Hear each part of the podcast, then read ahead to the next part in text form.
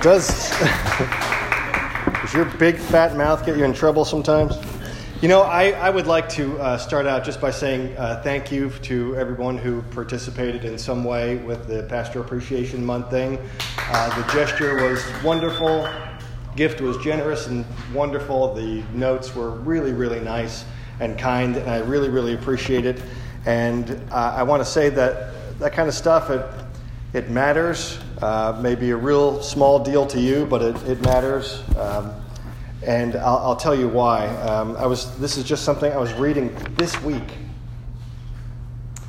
This is real current information. It says, members of the clergy now suffer from hypertension and depression at rates higher than most Americans.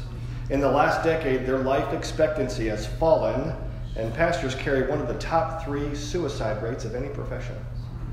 13% of active pastors are divorced. 23% have been fired or pressured to resign at least once in their careers. 25% don't know where to turn when they have a family or a personal issue. 33% felt burned out within their first 5 years of ministry. 33% say that being in ministry is an outright hazard to their family. 40% of pastors and 47% of spouses suffer from burnout and unrealistic expectations. 50% feel unable to meet the needs of the job. 57% would leave the pastorate if they had another vocational option. 70% don't have any close friends. 75% report severe stress, causing anguish, worry, anger, depression, and alienation. 80% of pastors say they have insufficient time with their spouse. 90% feel unqualified or poorly prepared for ministry. 90% work more than 50 hours a week. 94% feel under pressure to have a perfect family. 1,500 pastors leave their ministry each month due to burnout, conflict, or moral failure. But I will tell you, because of God and because of you guys, that does not apply to me, and it doesn't apply to us. And so I can just say thank you to God, which I do all the time, and thank you to you, which I'm doing right now. I appreciate you more than you can know. So thank you. Our words in our big fat mouths have incredible power. They have the power to give life.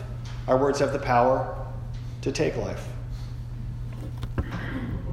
Jesus says these words in Luke chapter 6, verse 45. He says, out of the overflow of the heart, the mouth speaks.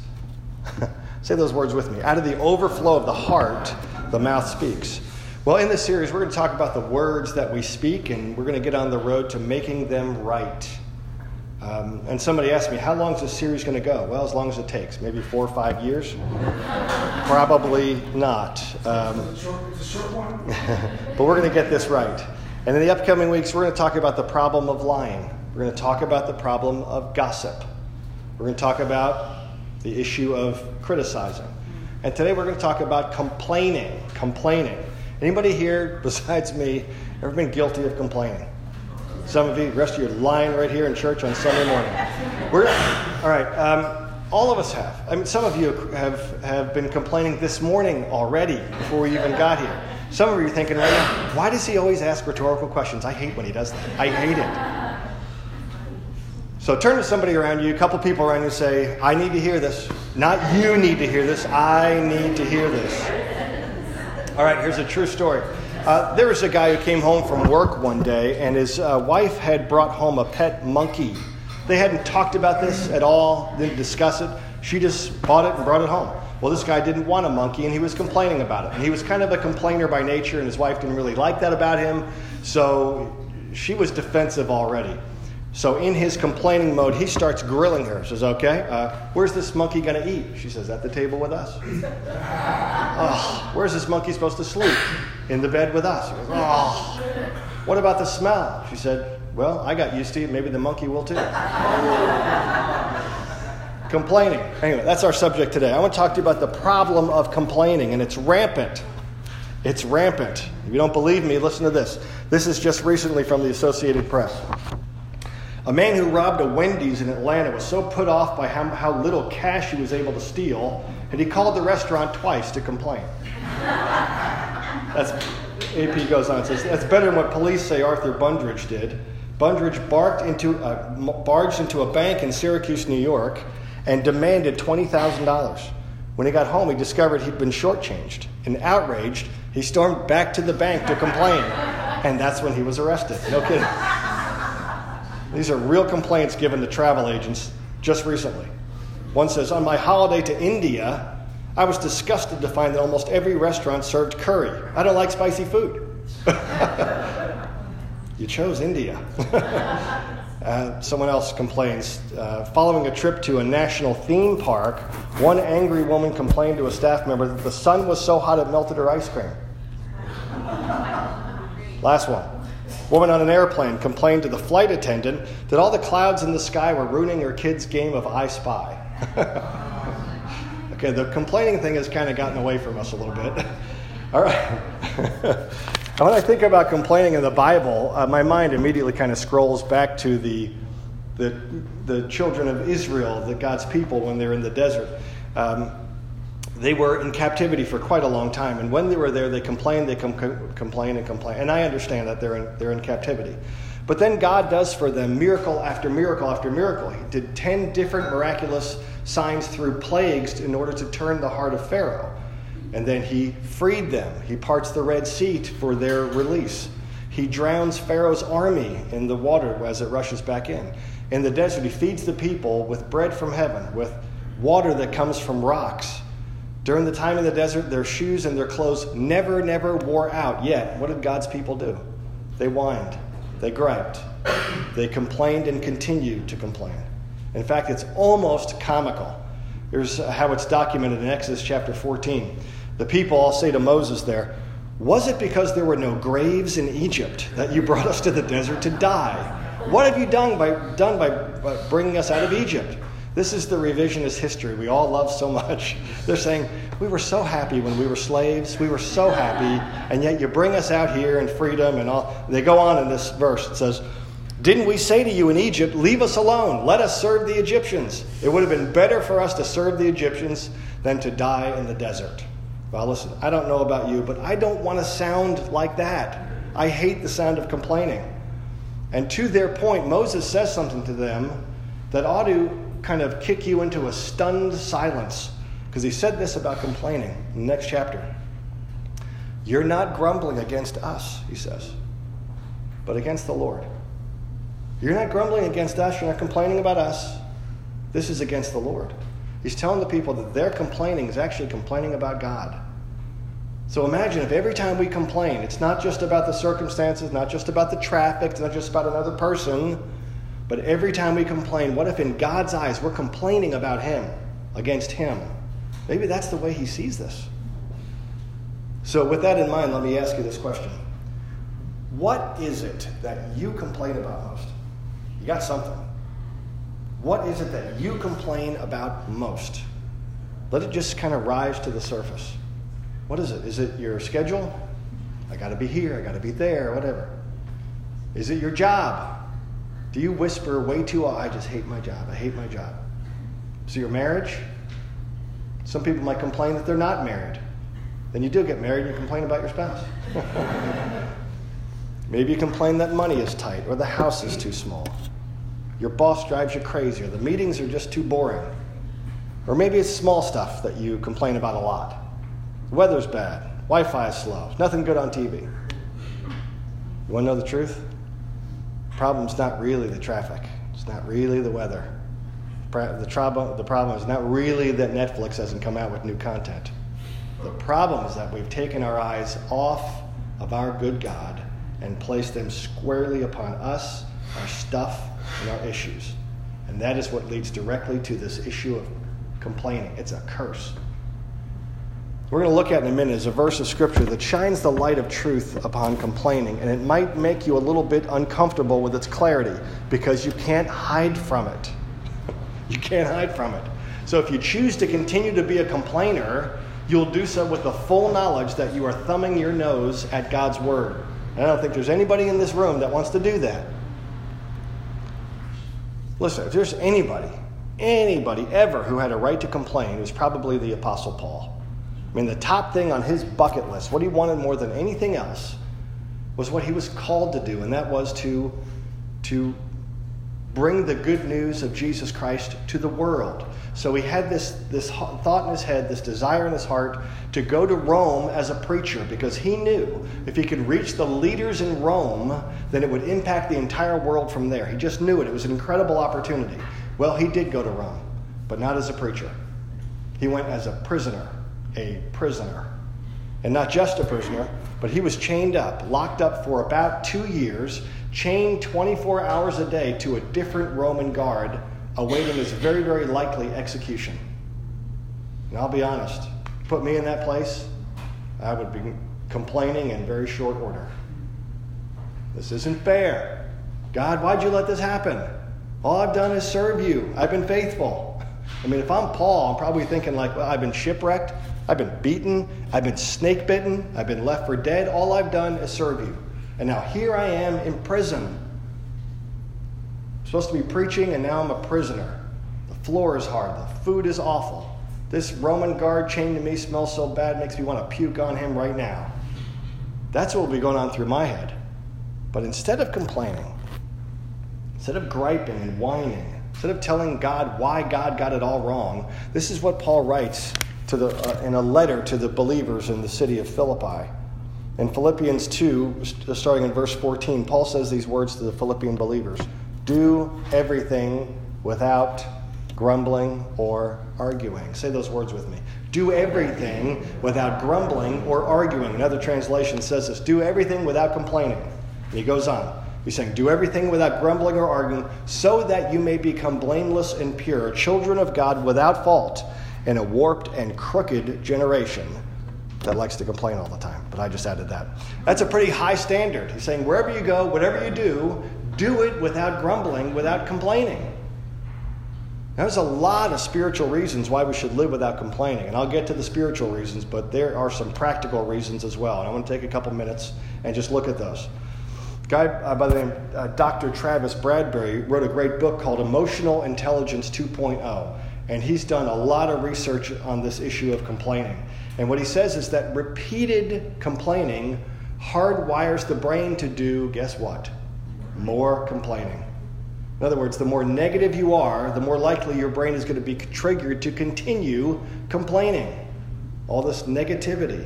He and others talk about what it means to have this negative mindset. And before long, we enter into what they have called a confirmation bias. In other words, you expect something to be bad, and you pretty much get what you expect. Heard a woman say, all men are losers. All men are jerks. And you know what? It may be true, but anyway.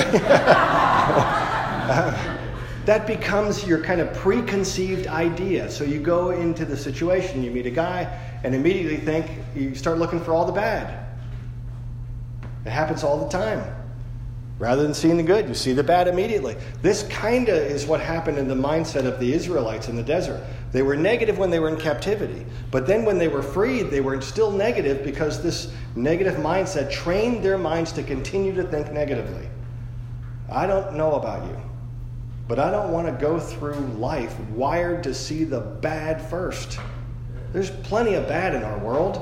I want to train my mind to find that which is good, that which is hopeful and pleasant and helpful, instead of always focusing on what's negative. I mean, certainly you remember our banner verse from our 200-week series, Reboot Your Mind. Remember that? Yeah. Philippians 4:8. Finally, brothers and sisters, whatever is true, whatever is noble, whatever is right, whatever is pure, whatever is lovely, whatever is admirable, if anything is excellent or praiseworthy, think about such things. Now, when you look at the Apostle Paul, the way that he lived and the way that he taught, his life would constantly communicate these two very, very big ideas, and this is really the heart of the message today. Paul would have said something like this: if you can change your circumstances, if there's something negative and you can do something about it, then do something about it. If there's something negative, there's something that's not right, it's something that you wish you could change and you have the capacity to do so, then do something about it. In other words, we're not going to go through life pretending everything's okay when it's not. It's not sin to notice stuff that's not right. What's wrong is to see stuff, complain about it, and never do anything about it. It's kind of like Nehemiah from the Old Testament. Nehemiah, if you remember, he recognized that the walls of Jerusalem were down and the city was in crumbles. And he was really upset about it. But you know what he didn't do? Didn't complain. Didn't whine about it. Oh, man, this is the worst. I can't believe it. Why doesn't anybody do something about this? No, he didn't do that. He does something about it. Now, something gives you a sort of righteous discontent. If something's negative and you have the capacity to do something about it, talk to God. Do something about it.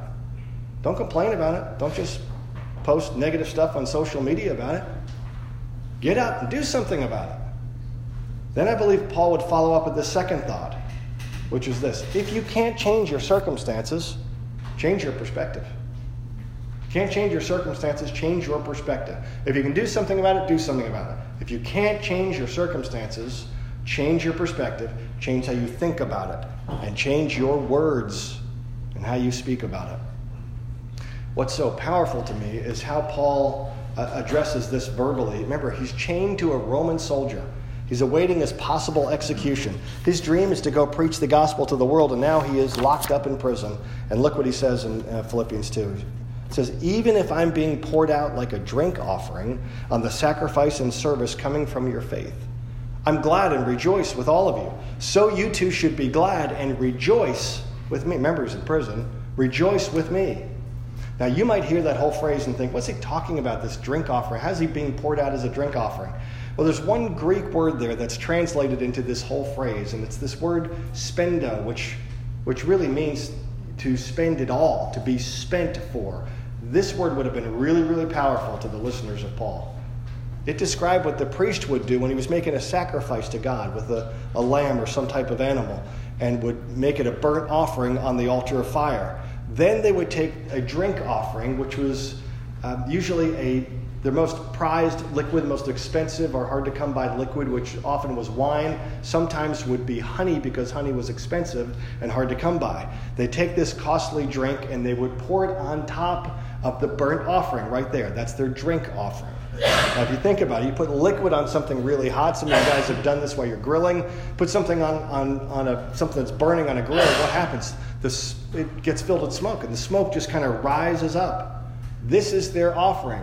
The smoke would rise as kind of an incense to God. Paul says, even if I am being poured out like a drink offering, yet I will rejoice. Now, I always thought when he was talking about being poured out as a drink offering, I always thought he was referring to his martyrdom, his ultimate death, when he would give his life. But looking at closely at how this verb is used, I now think he's not talking about his martyrdom. He's actually talking about his life, like his everyday life, his daily life that was a living sacrifice to God. Matter of fact, he says these words in Romans 12:1. Offer your bodies as a living sacrifice, holy and acceptable to God. This is your spiritual act of worship. So worship is not just lifting our hands to a holy God. It's not just singing songs to a God that we love and want to honor. It includes all that. But worship really at its core is giving your very life, wherever you are, whoever you are, at home, work, traffic, in life, offering yourself as a sacrifice to God. This is an offering to God. So I'm thinking about this, thinking, how could Paul be in prison, be chained up 24 hours a day to a different guard all the time? How can he be in that position and offer anything to God? What does he have to give? I'll tell you how he can do that. Paul was not the center of his own story. Jesus was the center of Paul's story. And because Jesus was the center of his story, he can take these negative circumstances and change his perspective about it in such a way that it actually changes what God is able to do through his negative circumstances, because the posture that he takes here.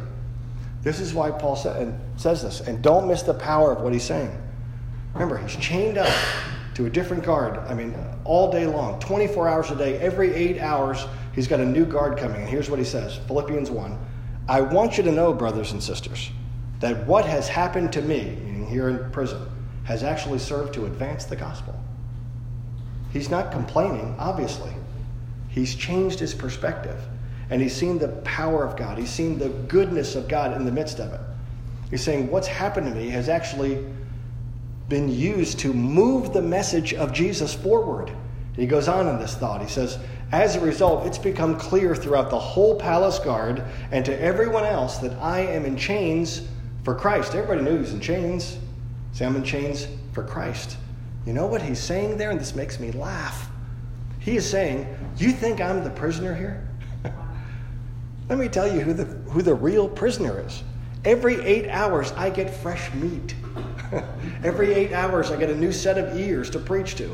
A new Roman guard is chained to my arm for an 8-hour sermon that I get to preach every day to a captive audience. You think I'm the prisoner? You have no idea. God's using all this, he says, all of this garbage. He's using it all to advance the good news, which is what I wanted all along. LOL. In other words, there's lots of reasons why I could probably complain about all this, but since I can't change my circumstances, I've changed my perspective. I'm seeing that God, I am seeing it clearly, that God works through all things to bring about good according to his purpose. Oh, that's good. I ought to write that down. That'll preach someday. That'll preach. Now, I don't know who this is speaking to, but if you're in a place that you don't like, recognize that God still has a plan. Still has a purpose. Still has an assignment for you. Right now, it doesn't look like what you would choose. It doesn't look that way. But it doesn't mean that God can't use it to bring about the very best that he has for your life and for your call and for your joy. Because he'll do that. I mean, think about it. Paul is chained to a Roman soldier 24 hours a day. So I'll ask you, what are you chained to? What do you feel chained to? Don't say my husband. But maybe it's a tough relationship. Maybe you got something tough going on. Maybe it's a job situation. You don't know what you're going to do. Maybe you're chained to a financial problem. You're in a hole that you don't know how you're going to get out of. Maybe it's a health issue. The list can go on and on and on. Let me just say this. If you can do something about it, do something about it. If you can pray, pray. If you can work hard, work hard. If you can seek some counsel, get some help. Seek counsel, get help. If you can do something about it, do something. But if you can't change your circumstances, if you don't have the capacity to do that, change your perspective. Change the way you look at it. Change the way you think about it. Choose to change the way you think about it. And change your words when you speak about it. How do you do it? Well, just recognize this, friends. You are not the center of the story. You don't have to be the center of the story. When Jesus is the center of your story, it changes everything. And when you change your perspective like this, you find God like maybe you've never found him before. It's like David in the Old Testament. David had a lot, and he had a lot going for him. He also had some serious troubles. I mean, big troubles. But in a moment of glimpsing the goodness of God, he says these words in Psalm 103. He says, let all that I am praise the Lord. Let everything in me give praise to God. Listen to these words. May I never forget the good things he does for me. May I never, say that last sentence with me. May I never forget the good things he does for me. So see his goodness in your life, even now. See his blessings right through the immediate pain that you might be experiencing. What does God do? He forgives all my sin, heals my diseases. He redeems me from death, crowns me with love and with mercy. What does my God do? He fills my life with good things. Let all that I am praise the Lord. I don't know who this is speaking to, but maybe you got some difficult stuff going on in your life right now. If you can change something, do it. If you can change it, do it. But if you can't change your circumstances, change your perspective. Choose to not just look at what's wrong. Choose to look at what's right. Choose to find God in the midst of what's happening. His goodness. See his grace. Experience his forgiveness. See his power. See his goodness. And let the Holy Spirit carry you when you're weak. Because God says these words, my strength is perfected in your weakness. This is an opportunity to find him like you maybe have never found him before. Find God there. Don't whine, don't complain, don't just stare at your garbage. Find God there. And he can do in you what he did the Apostle Paul. God's no respecter of persons. What he's done for one, he'll do for another. You can't change it. You can't change your circumstances. Change your perspective. Once you bow your heads, we'll pray. Lord, we're grateful that you know where we are in our lives. You know everything about it. You know the situations of my life better than I do. You know the situation that everybody here is going through better than they do. Lord, help us to get our eyes up off of ourselves and to find you and allow you to speak to us, to breathe new life into us, to direct us, Lord, and give us the life that we need. God, I pray specifically, Lord, especially for those that are really struggling with something deep that tears at their soul. Help them to find you, Lord. Be near to them. Touch them. Help them lift their eyes up off their circumstances and find you, even right now in the midst of the difficulty. And help them, Lord, to trust you to do what they cannot do on their own. Thank you for being so near to us. We love you, God. You are good. And while your heads are bowed, let me just ask you this. Maybe you're here this morning and you're just, you've never really made this relationship with God right. Maybe you're not sure how to do that. Maybe you've danced around receiving Christ personally for a long time. Maybe it's time for you to cross that line of faith. Maybe today's that day. He's inviting you. He's calling out to you. He loves you. He wants to give you brand new life in Jesus, wants to cleanse away your past and give you new life. And if that's you this morning, that's what you want to get this right, maybe for the very first time. Maybe it's been off kilter for longer than you can remember, and you want to get that right today. If you want me to pray for you about this, just slip your hand up real quick and put it back down again. I just want to see it so I can pray for you, okay? Thank you. Thank you, Lord. Thank you, God. You are near. You are here with us even now. Thank you for challenging the hearts of people. Thank you for comforting the hearts of people. Lord, help us to endeavor in our own hearts to find your very, very best for our lives, Lord. Our life is found in you. We know this. We believe this. In Jesus' name we pray. Amen. Amen. All right, why don't you stand?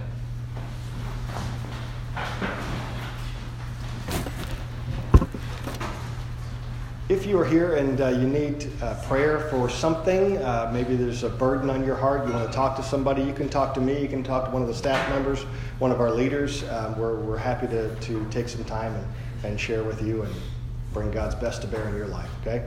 Let me leave you with this. Go in the grace of our Lord Jesus Christ. And remember, the God who came still comes, and the God who spoke still speaks. God bless you. Have a great Sunday.